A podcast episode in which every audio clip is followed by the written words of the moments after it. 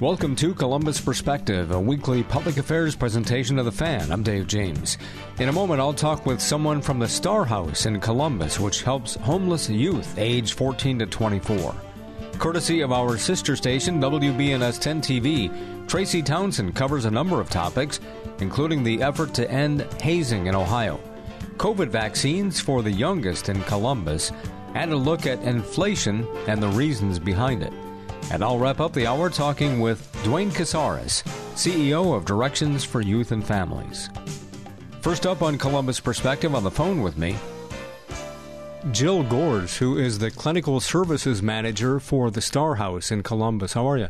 I'm doing well. How are you doing? Good. Thanks for talking to us. Tell us what Star House is. Star House is a drop-in center that serves youth experiencing homelessness who are ages uh, 14 to 24 years old. So we are open 24/7, and we provide a space for uh, youth and young adults to come. We have food. Um, they can prepare a meal for themselves. They can do their laundry, uh, use a computer. They can rest, just have a break from the streets, and we have a clinical team that they can meet with to work on the goals that they have. And you're located a little bit south of the fairgrounds in that area, is that right? Mhm. Yes, we're kind of. I, I describe us as being behind the intersection of uh, East Fifth and Cleveland Avenue. We're on Corrugated Way, so we're kind of tucked back a little bit. Okay. And uh, so, and I was looking at, at your statistics from last year. You served more than 800 youth. hmm Yeah, we typically see about 1,000 youth in a calendar year, unduplicated youth. Wow, that's amazing. So, when you say that you're helping homeless youth 14 to 24, can you talk a little bit about who they are? And I know it's probably impossible to generalize, but just paint a picture of who these kids are and what has happened to them. Sure. Um, I think to generalize, I would say that they have been alienated in some fashion. So a lot of our kids, I think about half of our kids uh, have been in foster care, and then we get uh, we have a high con- higher concentration of LGBTQI youth represented at a higher rate. And kids who have run away from abusive situations or have been put out by their families. Uh, sometimes their families have similar struggles, and so they, when they turn 18, they don't have uh, any support to look to. Are these kids, uh, you know, do they personally see themselves in crisis mode, or are they sort of, you know, uh, of an independent spirit and forging on with a lot of bravery? You know, w- w- what is their makeup like?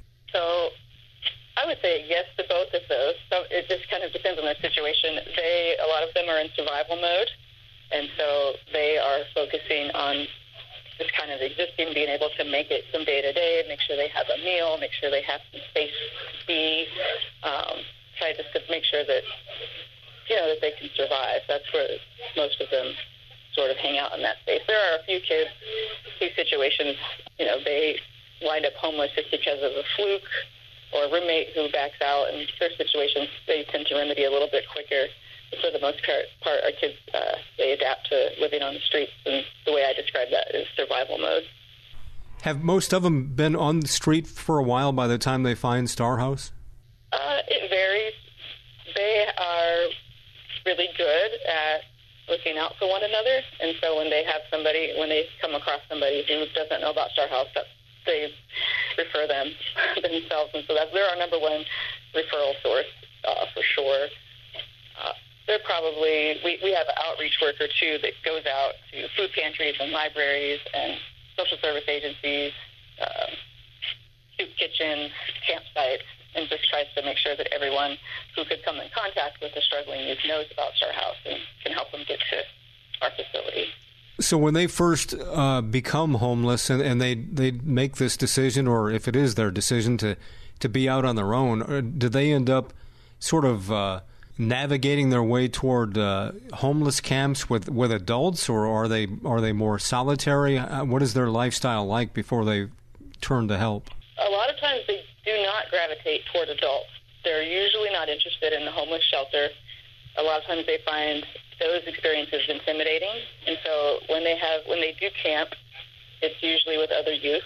So, uh, and there's a lot of our youth who are homeless who couch surf, and so they they try to have a network of people and stay on a couch until they wear out their welcome and kind of move on to the next place where they can um, find shelter. And unfortunately, a lot of our kids do have to um, engage in some unsafe or unsavory things in order just to secure a roof over their head or a meal. Talking with Jill Gores, she's the clinical services manager at Star House. What about the, the level of despondency, uh, suicide fears, or uh, you know, uh, drug addiction, that type of thing? Oh yeah. So the top two causes of death for our population are overdose and suicide, and so both drug addiction and mental health are very huge things that we deal with and try to address with this population. Um, trauma is probably one of the number one things that we try to target, try to help with, because I don't know if you're familiar with the ACEs screening tool. It stands for Adverse Childhood Experiences, and it just kind of takes a look at some of the things that a person experiences, traumatic things they could experience in the first 18 years of their lives. And so there's 10 questions, and our youth, their scores average about 8.4 on that scale, which is extremely above average. It's pretty high. So they've faced a lot of childhood trauma in addition to the trauma of being in the streets. And so I, I always say I think probably 80 to 90 percent of our of the youth that we serve suffer from a full PTSD diagnosis, which is just further complicates and makes their struggles more difficult. Wow. So when they go there for you know a hot meal and a shower and you know a place to spend the night or whatever, just to even just to get a few hours of uh, stability, I, I would imagine that at some point your hope is to try to move them toward more sustainable help with the therapy and that type of thing, which must be a real challenge because I'm guessing they don't really trust anybody. No, they they, they aren't very trustworthy. They've been uh, hurt a lot of our youth have been hurt by the system and by adults in their lives, and so it takes a lot of work to um, build trust with them. And when they come looking for a, hot meal and a shower, they're also looking for some human connection. And so we emphasize heavily the importance of being supportive and unconditional in our support and the way that that they have a space where they can come and know that there are adults here who care about them. That goes a long way in building trust. And it's it always surprises me how willing they are to get help with things. They're, they're ready. So many of them want things to feel differently. Some of the th- ways that you help, I mean, I was looking at some of the statistics. Nearly all of them can get and do take advantage of, of transportation help that you offer them, as well as medical care. I mean, almost all of them. And then uh, some even move on to uh, some some housing that you have available on the west side. Mm-hmm. Yes, we have incoming youth right now, uh, we've been kind of joking about the, the changes we're seeing as we start to serve more of a Generation Z crowd. Um, but they are pretty motivated, and I think that youth being lazy because being homeless because they're lazy is definitely a myth. Uh, a lot of our youth are pretty motivated to make some changes and to try to get get on their feet, and so they do. They're they're eager for employment and for housing, and we we've been really fortunate to have the Carol Stewart Village available as an option for a lot of our kids over on the west side on West Broad, which is a supportive community with a studio apartment for just kids like the ones we serve. 62 units over there, and I guess uh, once they get in there as well, you help them with uh, employment too. Mm-hmm.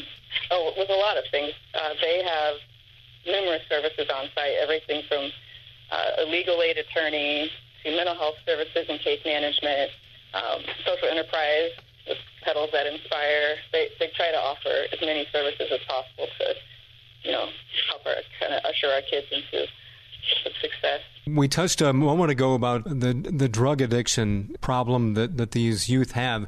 And the Ohio Opioid Education Alliance is out with this Beat the Stigma campaign. Uh, and I would guess that the stigma is an awful big obstacle with these kids. No, it really is. For our kids, the stigma is twofold. We have the stigma around drug addiction and then the stigma around homelessness.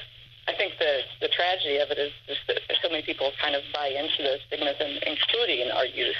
And so we spend a lot of a lot of time and energy trying to um, help them see their value and see that they're more than their situation, and they're more than if they're addicted, they're more than their addiction, and help them have just kind of a clear vision on that they're amazing kids. They're resilient and they're generous and they're loyal. And all the stigma that they encounter, I think keeps a lot of people from getting to see that side of them. And if you've got a kid who finally finds some stability, some some adults that they can trust, especially in a professional setting like that, you know, not just some stranger that is uh, being nice to them, and then who's telling them, you know, that these problems that you're finding yourself in, you shouldn't be beating yourself up over it. It's, you know, it's something that there are solutions and ways to get out of. It just must be a tremendous feeling that, that they can garner from that, you know, after a while. Oh, right. That's definitely the part of my job that gives me goosebumps and sort of the thing that keeps us going is getting to watch somebody kind of move into that knowledge or that understanding where they start to see themselves differently and you know they start to get some healing from the things that they've been through and realize that you know it doesn't always have to be the way that it is it's things could get better and you know it's what keeps us working doing this work that's incredibly challenging but it is a, difficult climb. I mean, uh, you know, from what I read about addiction, uh, opioid addiction is just really difficult. Uh, one of the more diff- difficult addictions to beat. Oh, for uh, so many True. Uh, it, it, the effects that opiates have on the brain and the withdrawal symptoms that come in a lot of times are using opiates not because they want to get high, but because they're trying to avoid being in misery. Yeah, we work really hard. Our staff is all all of our frontline staff are trained to use Narcan. But sadly, that's an important thing uh, service for us here. But you know, we kind of follow the stages of change model, and whether they are willing and ready to get help and try to get clean, or whether they don't want to talk about the issue at all, they think that they don't have a problem, they don't really want to change, regardless of where they are. We're going to meet them with a lot of support, and so that whenever they are ready for that change, whenever they want to take those steps, we're right here for them, ready to help them make it happen.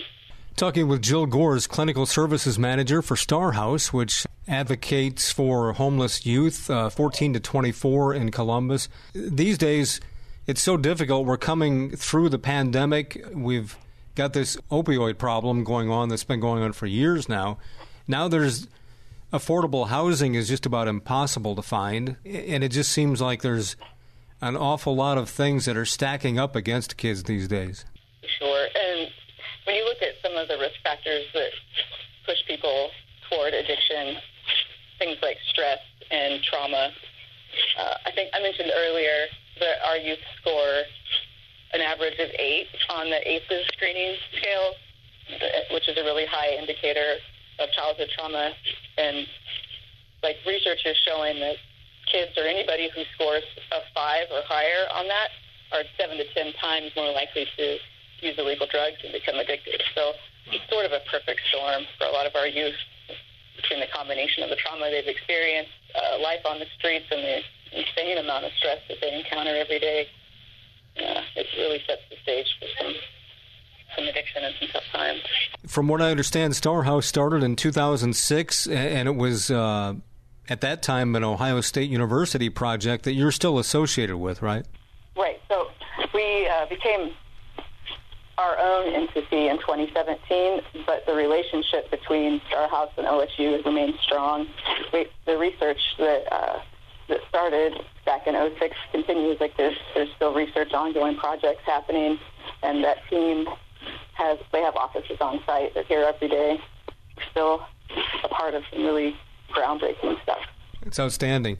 So when kids uh, do come into the Star House, your first order of business, I guess, would be to meet immediate needs, to get a shower, to get a meal, spend the night maybe, and then I guess just about anything could happen the next day. They might leave or, or stick around, right?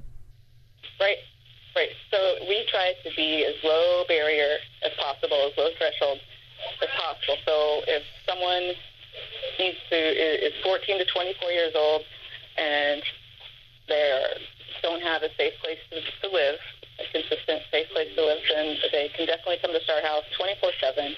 Just pop in. They don't need to have ID. They don't have to sign up on a list or get a referral. They can just walk right in and state that it's their first time here, and they'll get a tour of the facility and then a brief orientation over the rules, and just kind of help them understand how to access the resources that we do have, and then they can do whatever they need to do. If they want to pick some some noodles, they want to fix some dinner, they want to grab a shower, they want to take a nap, they want to check their email or watch a video on a computer, you know, whatever they need to do. They can also request to talk to a caseworker or a therapist if they come in and they have some stuff they want to deal with right away. We try to be available for that. It's outstanding. I don't know how much you could address this issue or, or uh, how much of a concern it is for you, but with the recent U.S. Supreme Court ruling, it appears that someone who feels that they're in need of an abortion, it's very difficult these days now to get one in Ohio with the heartbeat law in effect. Does that, is that going to have an impact on Star House? Oh, on Star House as an organization, the youth that we serve are definitely going to be impacted by that.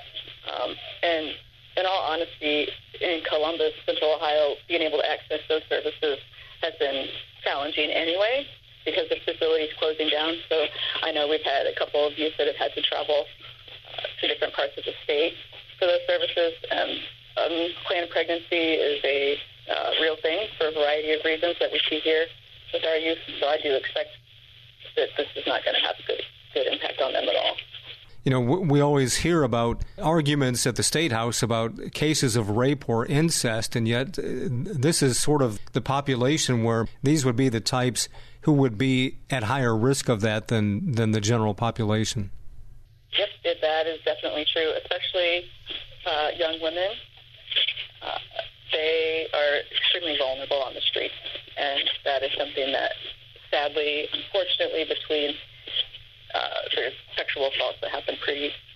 It's not uncommon, I would say, for our youth to experience sexual assault. Um, and you know, trafficking is also something that that our youth are vulnerable to. Both of those can result in rape and um, wanted pregnancy. Talking with Jill Gores, Clinical Services Manager for Star House. What about volunteers? Do you have uh, a lot of volunteers there, or are you in need of them? Oh, I think we always need volunteers. Volunteers, um, I don't know how many people realize this, but that is sort of the backbone of Star House. We receive donations, and we have a great warehouse, and volunteers are the, the folks that come in and keep all of that organized and enable us to be able to provide, you know, clothes and socks and hygiene items and stuff like that. So we rely heavily on people donating clothing and hygiene items, and we rely heavily on volunteers to come in and help us keep it organized. And if anyone is interested in donating and finding out what our top needs are, it's always available on our website. Starhouse.us. Jill Gores again with Starhouse. Anything else you'd like to add? I think when it comes to stigma, the main thing I would like for folks to, to know and just trust, and maybe even for many folks, the first step in beating down the stigma is just trust that the, the kids you encounter and you hear about are they're, they're really doing the best they can. You know the the ad that we see on television, the game show type ad. You know where where the contestants are saying hanging out with the wrong crowd is the problem and, and some of these other things, whereas it isn't the choices that people are making necessarily that are getting them into these issues. Not at all. Not at all. It's, it's that's the sad part too. Is a lot of a lot of things are uh, stacked against this population between the trauma and the trauma of life on the street, the stuff they experience as children, the genetics, family history, things like that, really make it difficult for them to beat the odds I've heard people respond to addiction and what kind of person, especially whenever kids are impacted, what kind of person could do that to a child, what kind of person would do that to her own baby, things like that. And I think that I always try to jump in and remind folks that the question is that's not the right question to ask. The right question is how powerful must addiction be to push somebody to these limits, you know, to, to these actions, these behaviors, that cause so much pain. It's very powerful from uh, looking at the website, it looks like you've been there for about five years. Are there uh, is there any particular story of an individual that you think fondly back on that can brighten your day when you think about how their life has turned around? Oh, for sure. Yeah, um, there was a handful of kids that we just kind of oh, we call a mission moment. You know, things that kind of keep us moving forward. And we were just visiting about this young man who was struggling with addiction.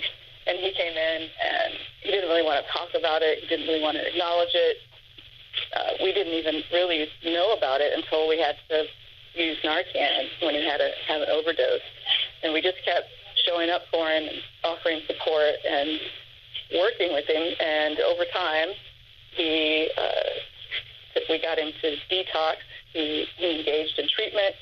and graduated that and moved on to an intensive outpatient program and got housing through that program. And when he came back just to kind of check in with us, it was it was really really cool to see how bright he looked. His eyes were bright. He was really smiley. You know, it's like the first time we'd seen him really happy, and he was making some good steps. And so stories like that definitely keep us going. With addiction, I also talk about it like there are certain things that follow addiction. There's certain behaviors that follow addiction. It can be the stuff that people tend to think about or see on TV, the agitation, obnoxious behavior, dangerous risk-taking behavior, lots of lies and manipulation. And those behaviors, they, they travel with addiction. They don't travel with the person. And I think that's an important thing to keep in mind, too. Like addiction, it looks really ugly, but it, it hardly, it doesn't really look like the person at all. So that's another piece that's pretty rewarding is whenever you get to see somebody find some freedom from from their addiction and you get to get to see the real them. And like I said, these kids are the most loyal, generous, um, kind-hearted kids that I've worked with before. Yeah, because you hear sometimes about how somebody who is uh, addicted will they'll start stealing because they have they need the money to continue to feed their addiction, and yet it might be the last thing in the world that you would normally expect from a person like that. Right. It's it's not that different from the stories you read about people living, you know, somebody losing their job and having to steal a loaf of bread in order to provide for their families. Because the the urge to, to use and the urge that our bodies need food are really pretty similar. When someone is addicted, their brain sees their drug as a necessity, not as an option, because their body needs it. Their brain is telling them that they need it, and so they will go to great lengths to obtain it. Jill Gores, she's the clinical services manager for Starhouse. Give us uh, the information again where folks can find out more about Starhouse. Oh, our website is the best place to start. It's uh, Starhouse, S T A R H O U S E dot U S. Jill, uh, thanks so much for your time today and uh, appreciate the efforts that you're doing there. Oh, thanks for giving me the chance to talk about this.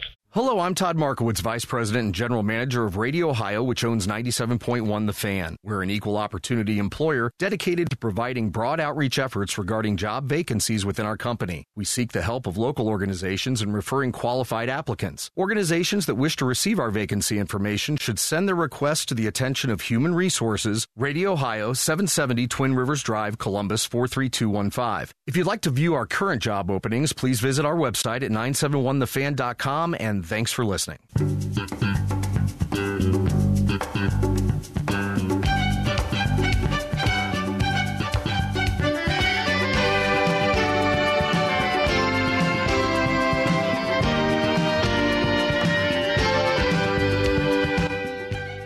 This is Columbus Perspective on the Fan.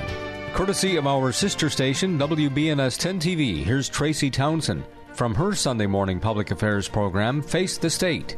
A new edition can be seen this morning at 11:30 on 10 TV.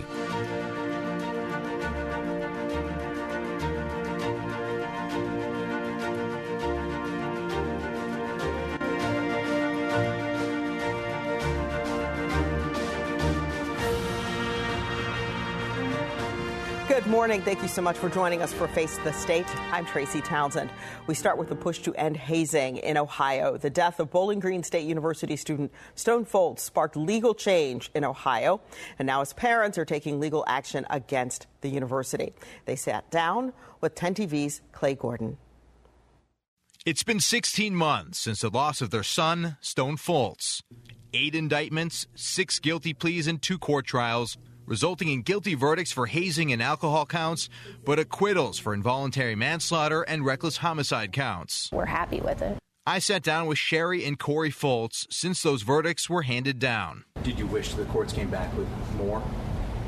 Certainly, I think you always have that sidebar where you hope for more, um, especially with a death. Um, you know, there's others that are accountable, and you know, we trusted the the, the court system, and you know, we left it in their hands. You got to imagine the accountability piece those individuals need to live the rest of their lives knowing they played a role in Stone's death. The next step now is you guys are looking towards the school for accountability. We really want to hold those with power at the universities accountable to protect these students. The family filed a wrongful death lawsuit and civil suit outlining a history of hazing incidents within Greek life at Bowling Green State University. What we are asking for is more proactive action on the front end. Reality is that Bowling Green knew they had a hazing problem on their campus. They knew about this fraternity in particular. They had problems with this fraternity, and they did nothing about it. So, what are you seeking in this lawsuit? We're seeking both, uh, obviously, in civil litigation, you need um, to be asking for compensation, but we are also asking for real change here. Was this really the last option to take? Was filing suit? Was there any kind of resolve in between this? We had mediation. Um, unfortunately, the past 14 months, we've we've tried to work with the university, and unfortunately, we've we had to come to this um, situation and file the complaint. Again, that was 10 TV's Clay Gordon reporting. Bowling Green did come out with a statement on this wrongful death filing, calling the lawsuit in part meritless and saying that it undermines the university's efforts to stop hazing. You can read their full statement at 10tv.com. Franklin County Commissioner John O'Grady made an appearance in the nation's capital. He talked to folks at the White House as he traveled there to talk about money our state received from the American Rescue Plan. The funding was handed out in 2021. It's supposed to be used to help states recover from the impact left by the COVID 19 pandemic. Now, the commissioner is explaining how the $257 million is being used in our state. Helping folks that are struggling with uh, rent, uh, they're paying their paying their rent and their mortgages. We've been helping uh, folks that are um, uh, businesses that are struggling uh, with uh, workforce and, and workforce development. And O'Grady says that money will also go toward vaccinating more Ohioans. The youngest children in our state are starting to get the COVID 19 vaccine. It happened less than a week after the FDA approved the shots for babies through preschoolers. 10 TV's Lindsay Mills shares why some parents will need to rely on clinics to get the vaccine. Smaller doses. Where's your band aid? Show them your band aid. Tiny arms. We try to prepare a little bit. Um, we talked about it. Um, what we're going to go in, we're just going to get a little poke. A poke providing peace of mind for parents like Shyla Thurston. Mommy and daddy has already had theirs, um, and we're just going to go in and get protected so that we can go out and do things again. Despite her best efforts to mask up and avoid indoor places, her two and a half year old son Cruz got COVID twice. He ended up in the ER the first time with it. Um, the second time, he ended up at the doctor's office with croup. Cruz was the first child under the age of five to get a COVID 19 vaccine at a Columbus Public Health clinic. Some parents will be seeking out clinics like this one because in Ohio, only children three and above can get vaccinated at a pharmacy. And this is because of provisions allowed to us by the Public Readiness and Emergency Preparedness Act. For mom Emma McCullough, there was no hesitation. No. No. She says providing this protection for her two year old daughter, Marin, is what they've been waiting for to return to a sense of normalcy. We would have loved to go to Pride and everything, but just because she hasn't been vaccinated yet, we've been really hesitant about that. And our thanks to 10 TV's Lindsay Mills. She also asked Ohio pharmacists about how the state is getting more kids vaccinated, how they're getting ready to do that. So the Ohio Pharmacists Association meets with the Ohio Department of Health and Ohio's Medicaid managed care plans every other week to strategize ways to enable our pharmacists to get the vaccine. And if they have any issues with reaching their populations, we try and facilitate that. So we have been communicating closely with our pharmacist members to ensure that they have all the resources they need, whether it's informational packets for their patients or even just simply ordering information so that they can get the specific specific vials for these pediatric formulations. For now, Columbus Public Health is only offering the Pfizer vaccine for that particular age group. Moderna vaccine will be available through Franklin County Public Health. Ohio's largest business organizations gathered at the State House to so, show support for Supreme Court justices. The list includes Sharon Kennedy for Chief Justice. Justices Pat DeWine and Pat Fisher are also up for reelection. The five organizations say the business community relies on consistency at the Supreme Court because it helps plan for future projects. We care about the court because there's a lot of issues that come before the court that are directly economic issues.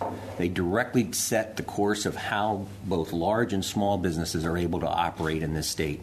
It can be from liability issues. Small business owners pay a greater percentage of burden for all kinds of liability insurance. Again, a court that's making it up, doing whatever it wants to do in the area of liability, creates a huge cost to particularly small businesses. Another very important issue that courts deal with is private property rights. Most small business owners own those their private property. Again, a court out of control, a court not following the letter of the law, can be very detrimental in private property rights. More affordable housing options are coming to Ohioans. At the same time, we're verifying whether typical rent in the U.S. is now more than what people make on minimum wage. Columbus Perspective is a public affairs presentation of WBNS Radio. The opinions expressed on this program are those of its guests and do not necessarily reflect those of WBNS Radio, its staff, management, or sponsors. Hey, this is Grace Gaustad. I'm a singer songwriter, and like many, I've been traumatized by years of bullying. You're ugly. You're stupid. You're gay. You're worthless. Bullying causes real harm and can result in severe long term depression, anxiety, addiction, and even self harm. I created the Black Box Project for anyone who has ever felt different for any reason. Go to theblackboxproject.org to help you take the first step to healing.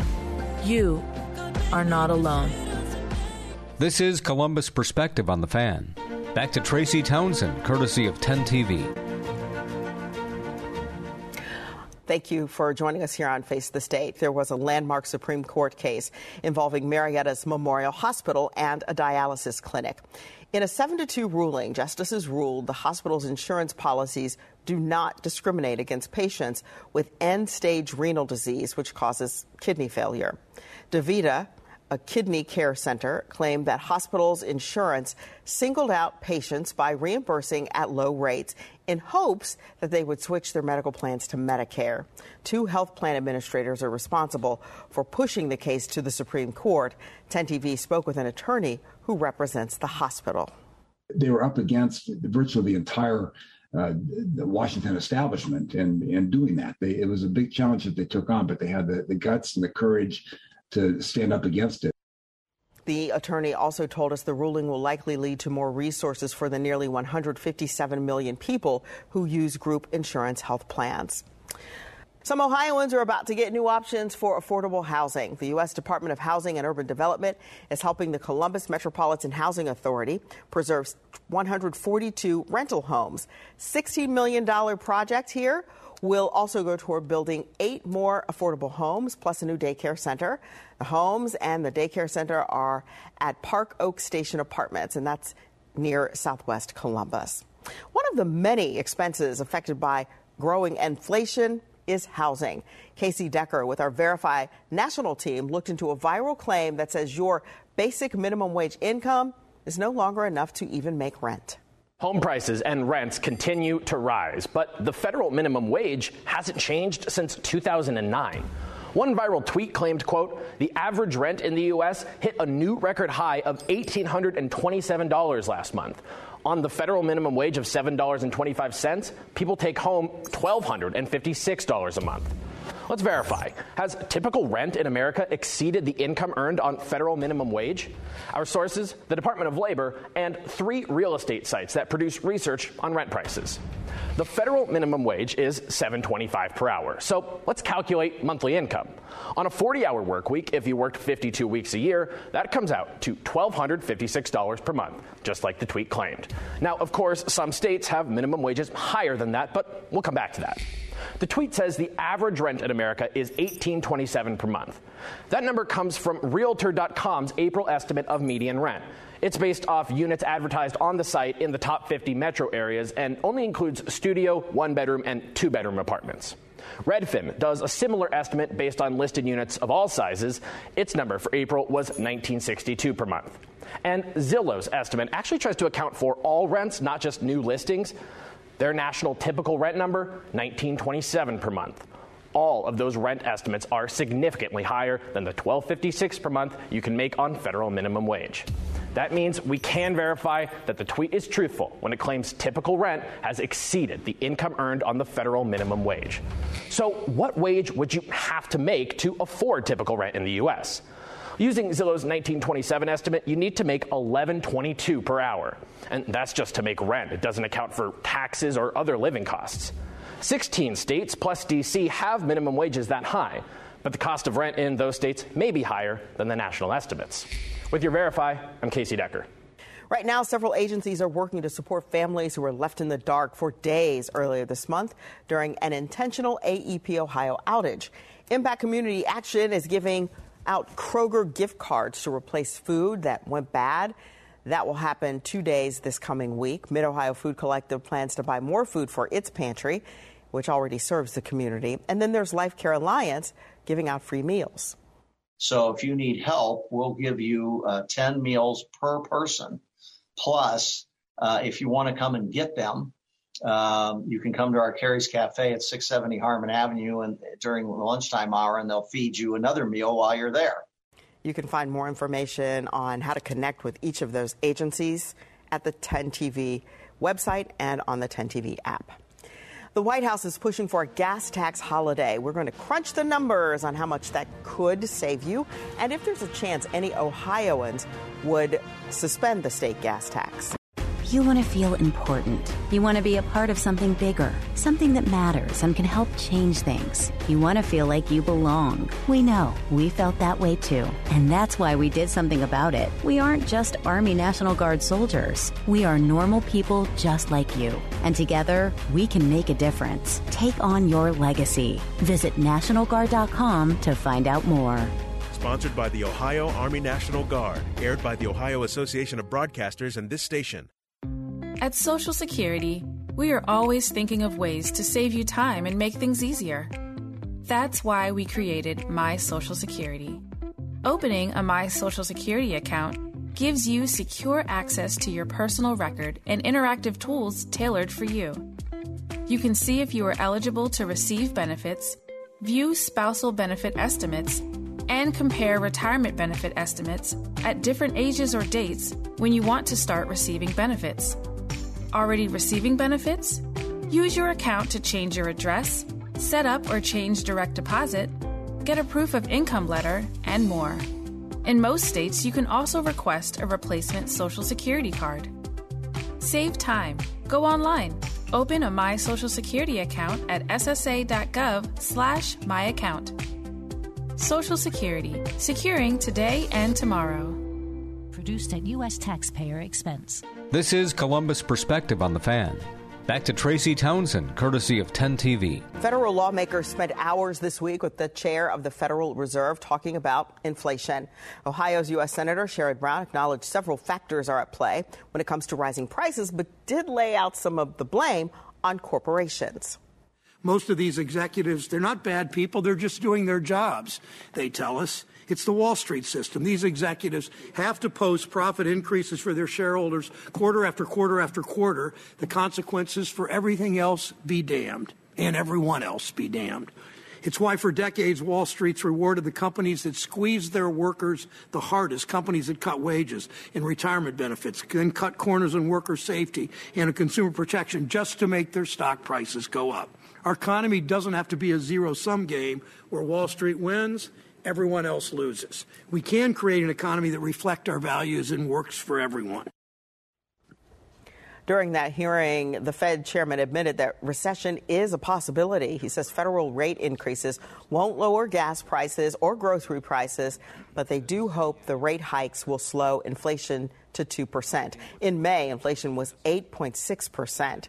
Meantime, President Biden is pushing lawmakers to suspend the federal gas tax for three months to help people with the rising cost of everything. A gas tax holiday sounds like savings, but financial experts say hmm, not so much.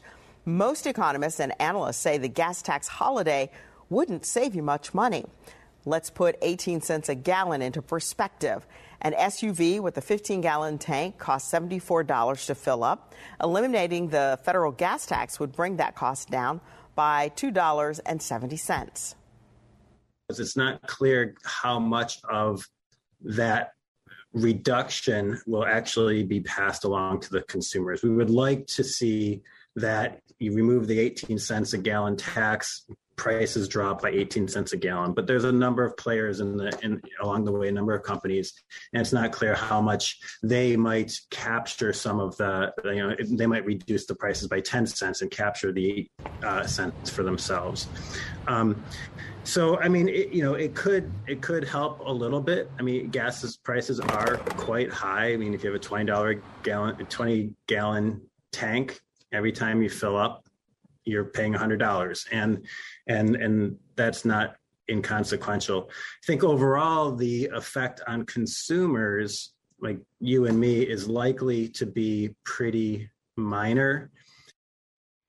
The president's plan faces an uphill battle in Congress. Here's what U.S. Senator Rob Portman had to say about the president's plan on Fox News earlier this week. Some money going to come out of the Highway Trust Fund. So, in other words, we're going to have fewer roads and bridges. We're, we're, you know, the inflation is hitting there too. So we're having a tough time keeping up. And, uh, you know, is it going to be for how long? And so if it's 3.6% of uh, the cost of gas, that would help. But what would help a whole lot more is if we had more production of gas and oil. Uh, oil, obviously, is the biggest part of gasoline, uh, not next refining, and then next it would be state taxes and the next federal taxes. Any significant price drop at the pump would depend on states joining in and gas suppliers passing on the savings. Governor Mike DeWine has told 10 TV several times that he doesn't think Ohio should suspend the state gas tax. He's said that would cause a negative impact on highway and infrastructure projects without giving Ohioans much of a break at the pump. However, his challenger in the November election, Democrat Nan Whaley, thinks Ohio should suspend the state gas tax for six months. She says she would use money from the rainy day fund to make up for money lost for road improvements like the Brent Spence Bridge project down there in Cincinnati. Thank you for joining us here today on Face the State. Have a great week. That's again Tracy Townsend, courtesy of our sister station, WBNS 10 TV, from their Sunday morning public affairs program, Face the State. A new edition can be seen this morning at 11:30 on 10 TV.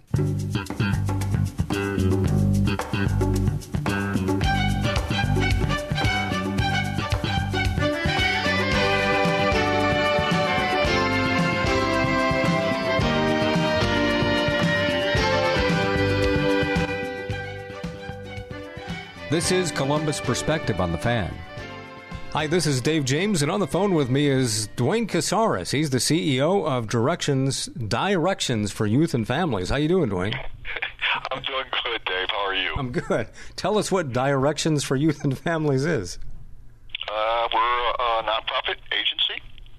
We have a, um, 50 licensed therapists that do mental health counseling, all of it outreach. So we work with kids in the homes, in the schools, in the community. 5,000 a year in Franklin County. We also have two after-school centers. Um, they have uh, homework help and tutoring. They're, both of them are running summer programs right now. Uh, we have the arts, we have dance, we have music, we have uh, instrument lessons, um, leadership development, um, and we just broke ground in our Kimberly facility. It's a small building that we operate out of there, uh, less than 4,000 square feet, and we will be building a new 23,000 square foot facility, and we have 23 nonprofit partners who will be joining us to help restore that community.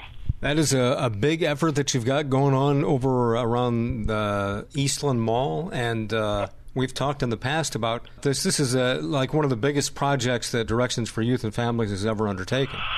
Yeah, it really is. You know, we were just going to open an after school and summer program day, but the longer that we were in the community, um, the more we realized that that would be putting a band aid on an open uh, wound. Um, th- that area, when we first started six years ago, was number one in infant mortality. We couldn't wait to address that, so we partnered with Ohio Health and have brought in their mobile unit. Um, and in the three years that they have been there, uh, we they have dropped from number one to number three. So still a problem, um, but it's getting better. We the mobile unit is full every time they come. Um, they come three times a month, so we we are very grateful for that uh, partnership. Um, they're, they're also also number one in evictions. Uh, they're number four in poverty now. Crime rate is high there. There's no park or rec center in that area. There's no library. Um, there just are very few to no assets there other than the churches that have been um, doing what they can to address the community needs, and, and it's just overwhelming. So um, we developed a community restoration model, and uh, we took the trauma informed community building model out of Potrero Hill. Bridge Housing Corporation developed it in San Francisco. They actually agreed to turn the research over to us because they like our model better. We incorporated the five social determinants of health and EKC's two-gen model and our own cultural assessment. And we have a new model um, of community restoration that we have made transferable so that it can be moved to other communities to address um, uh, impoverished, um, crime-ridden, and, and uh, struggling communities. I'm assuming folks can find out more about that uh, project on your website. Yes, they can, and we have a whole rooted in change um, initiative going on right now. So we haven't raised all the money for it yet, but we are at over like 85%. Um, so we broke ground, and um, it should be ready to open its doors within a year. Outstanding. And uh, that's dfyf.org for directions for youth and families. Uh, when yeah when we talk to Duane, we uh, cover some other topics, and the Fourth of July holiday is coming up with a lot of folks getting back together. AAA says it's going to be near record travel this time around, so a lot of people are going to see each other that haven't for a while, and uh, could be a little volatile the way things are going in the country. Yeah, you know, part of it's great because yeah, we've all know, kind of been somewhat in hibernation for the last couple of years, so um, people will be getting together. But um, you know, with things going on now, you know, we have the January 6th hearings that are very public um, of the recent uh, Roe v. Wade decision, um, which is just front and center. Uh, you're going to be around people, family members, who probably are all over the board on this, and um, these are very, very hot topics that. Uh, what I would suggest to all people is um, that's not the time nor the place to talk about those things. Um, certainly don't start drinking and drink too much and start hitting those things up. An easy way to get around it because you're going to have people um, who are going to want to push those issues. Are going to want you, you. We always know people who want to poke. Um, you know, they're purposely trying to incite something. Uh, you just have to really just be prepared. You could be proactive and say, "Oh, I know this uncle's going to do this, so I need to make sure that I address it." And um, you could just say something as simple as, you know, I really don't want to talk about that right here at this time because it's family time, and I'm going to ask that you respect my boundaries because it really is all about respect. Hard to turn someone down when you say, I'm going to ask that you respect my position, my boundaries. I, I think uh, uh, people being ticked off along with alcohol and backyard explosives are probably not a good combination. no, they are not. Um, and by the way, for backyard explosions, let's just do it one night, folks. That do it all the days before and day after. I have two dogs that have to be all over me when they hear these things. I don't need that every night. One night I can take it, but the rest I can't. They're both over 80 pounds, and they freak out. They don't just have to be by me; they have to sit on me. Um, so, uh, you know, not for anybody else, but just for me. Don't do it. Right, just for you. Yeah. now the the uh, you know these issues that you talked about, we're not going to discuss the the particulars of those two issues that you brought up, but they are interesting because, uh, as you mentioned, opinions can be all over the board, and somebody may take a conservative side on one of those issues and not on the other one. I mean, they could be a mix and match type thing. Yeah, and, and part of it really has to do where people are. There, there's a, in field and social work and counsel, we talk about these things as social moral reasoning, um, and people are all over the board on that. So that's why you know you can say, well, I, I want I want to debate this with this person. They may not be capable of understanding it at your level just because of their stage of moral reasoning, and, and so all people are that way. When we address uh, our clients, we have to take into account where they are at in their stages of reasoning. Um, otherwise, you're not going to be able to, you know, penetrate their world and assist them in their growth and development. So um, there's a whole uh, in the psychology field around moral reasoning. There's a thing called the Heinz dilemma, and, and basically what happened is there's a guy and his wife um, was sick, and um, so Heinz went to go get medicine for her, and it just happened to be in that town. Um, the guy who developed a cure for her, uh, the, he had the medicine. It cost him two hundred dollars to make, but he was charging two thousand. So Heinz went around and gathered as much money as he could from his friends and neighbors. He was able to get a thousand. He went to go talk to the doctor. Said, "Can you sell it to me for a thousand? Um, and if not, um, I'll pay you the rest later. You know, give me more time, whatever. But she needs it now, or she's going to die." Um, and he said, "No, you know, it's my drug. I have every right to make money off of it," and he refused. So Heinz broke into his office later and stole the medicine so he could save his wife. Now, so how does one respond to that? Was that right or wrong? You know, did, did uh, so stealing's bad, and um, he shouldn't have done that because now he's going to go to prison. That that's you know one stage of moral reasoning. Another would say, you know, life is valuable. It's certainly more valuable than the cost of medicine. Therefore, he had, you know, there was really, you shouldn't go to prison because he, you should understand that he wanted to save his wife. So what he was doing was morally good. Um, but not everyone's going to agree with that. And we see this in children when they're trying to please their parents. Um, that you know, it, it's a matter of uh, am I going to get punished or am I going to get praise? So those are like pre-conventional thinking. Um, and then when you get to conventional, uh, uh, it's a, a higher stage of moral reasoning, and then post-conventional um, gets into uh, there's a greater good for all. That's interesting, yeah, because it, it's kind of like the question, uh, knowing what you know now, if you could go back in time to the 1930s, would you kill Hitler before World War II? Right. Yeah, exactly. Um, so, but then you say, well, you know, well, but killing's wrong. I don't care who it is. You, if you kill somebody, you should go to prison. I mean, that, that really is a, a kind of a black and white issue, and that's pre-conventional thinking. Mm. So when we look at moral reasoning, it's important to understand it because you know beliefs are developed by that, values are developed by that, and it is morally what we look at. So um, sometimes when you're trying to argue with somebody, they may not be at a level. Interestingly, I saw a study many years ago, and it was something like 90% of all people in prison have not advanced beyond pre-conventional thinking so that ends up being a challenge. It's a challenge as we're going through life operating at a pre-conventional level. Um, and, and it's difficult. We have now looked at studies that from a sociological standpoint, um, certain uh, um, having access to things or exposure to certain things or even uh, uh, um, just experiences um, can certainly have a great impact on your pre-conventional, conventional, and post-conventional thinking.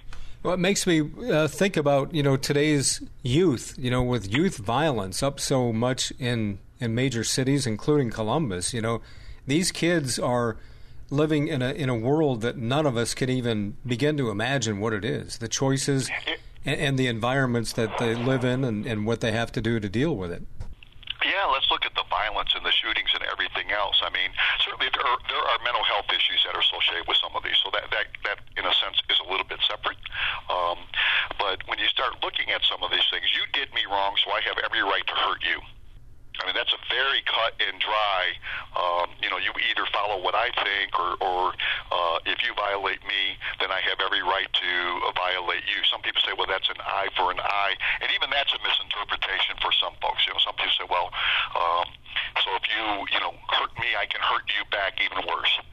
Um, other uh, uh, uh theologians have said.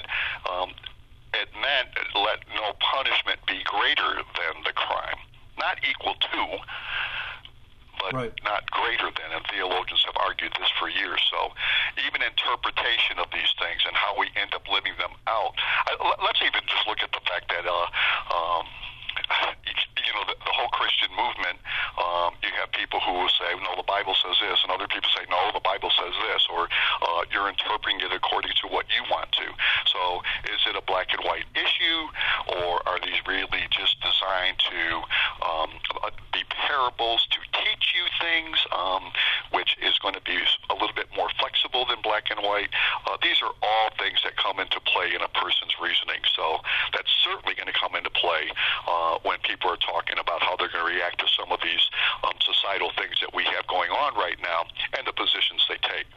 Talking with Duane Casares, CEO of Directions for Youth and Families. And it, it's interesting, too, because whether we uh, admit it to ourselves or recognize it in ourselves or not, we begin to fall into predictable patterns of what we're expected to believe on a bunch of issues down the line that line up in general with what our political thoughts are. Yeah, they are. Well, and let's even go further back. We're expected to believe what our parents did.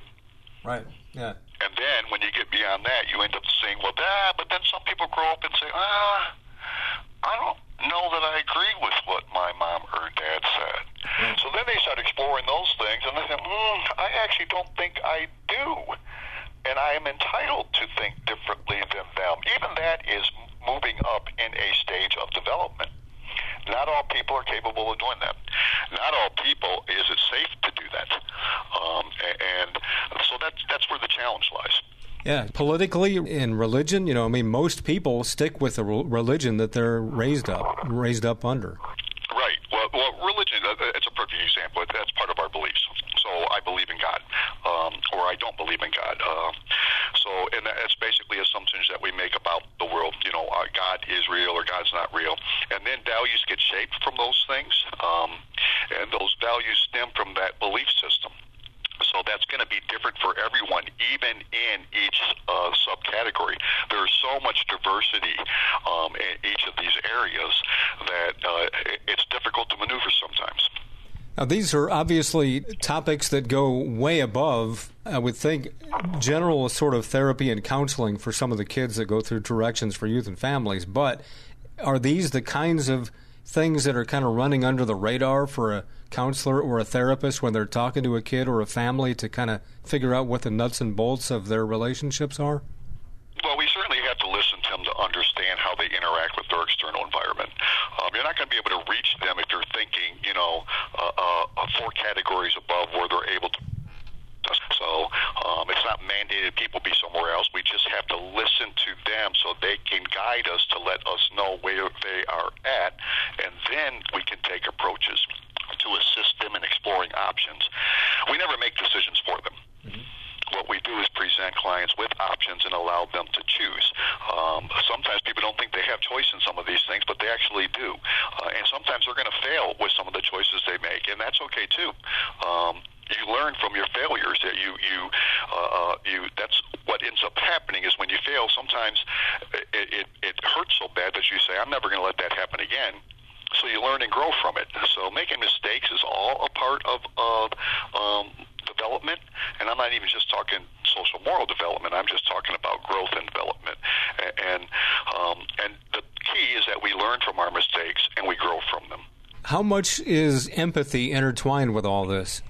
Well, empathy can be core to all of this. There are those that uh, theoretically have argued that those who really can empathize are at post-conventional thinking uh, because they realize it's not just about me and it's not about my beliefs and it's not about uh, my values because everyone's entitled to their values and their beliefs.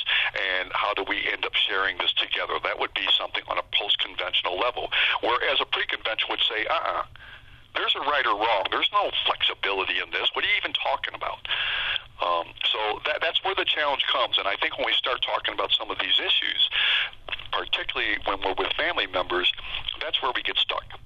Some people are operating at different levels, if you will, of moral reasoning and therefore they're never you're not going to be able to convince anybody of certain things it's just going to become, become frustrating and it's become a very negative experience for everybody involved but it is okay to think uh, that this is only about me when it comes to your dogs and the Fourth of July fireworks. That is exactly right, Dave, because you have two 80 pound dogs trying to sit on your chest at the same time. This just is not a pleasant experience. Duane Casares, he's the CEO of Directions for Youth and Families. If folks want more information about your agency, Duane, where do they find it?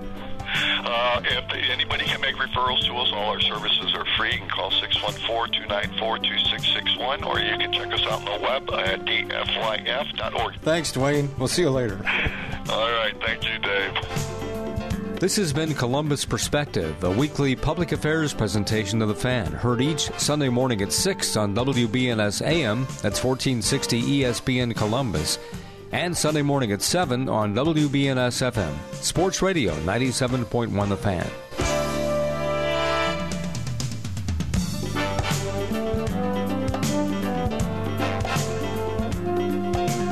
Join us again next Sunday for Columbus Perspective.